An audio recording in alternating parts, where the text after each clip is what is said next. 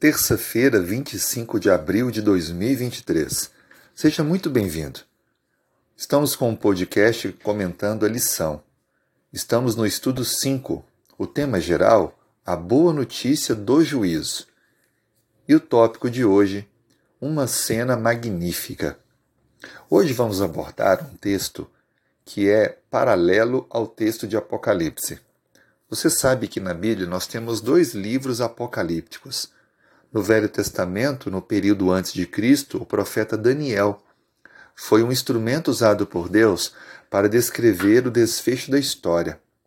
Ele revelou a sucessão de reinos e outros detalhes fantásticos sobre o decorrer da história.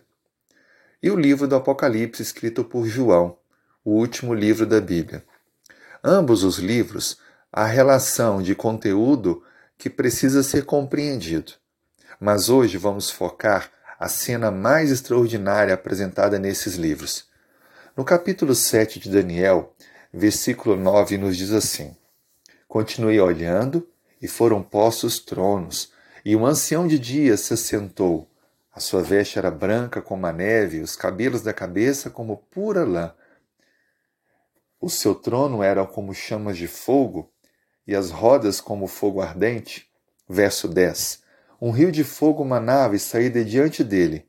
Milhares e milhares o serviam e estavam diante dele. E assentou-se um tribunal e se abriram os livros. Aqui nós encontramos a descrição de uma cena onde há tronos, ancião de dias, que se assenta e começa um julgamento, onde milhares de milhares o servem. Esse tribunal, ao abrir os livros, apresenta justamente o julgamento da história da humanidade.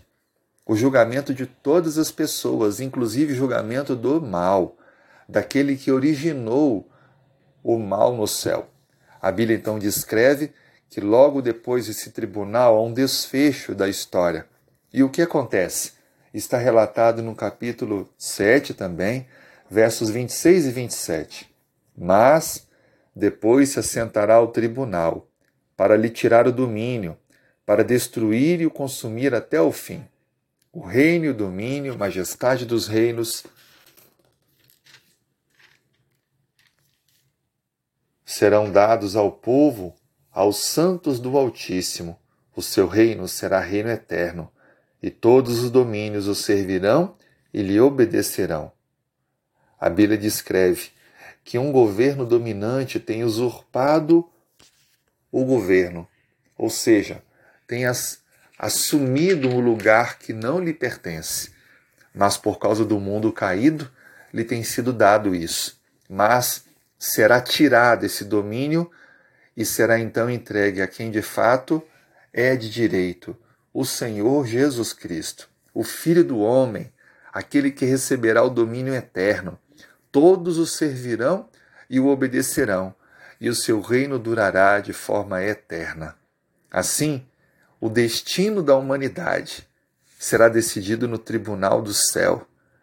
Todo o pecado e história destruidora será de uma forma definitiva extinta.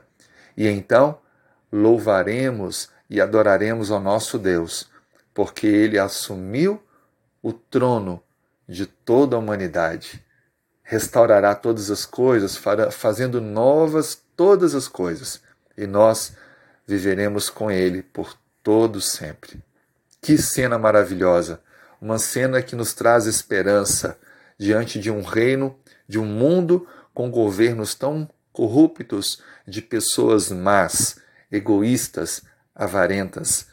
Creia, confie, Jesus em breve voltará. E Ele estabelecerá um reino de justiça, um reino eterno. Amém? Vamos orar?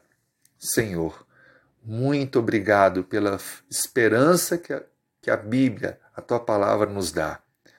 Os relatos que agora estudamos nos dão a entender de que muito em breve findará esse domínio de ódio, de injustiça, de avareza, de maldade.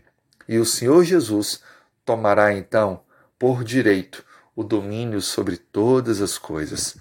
Nós queremos hoje já entregar o domínio da nossa vida em tuas mãos.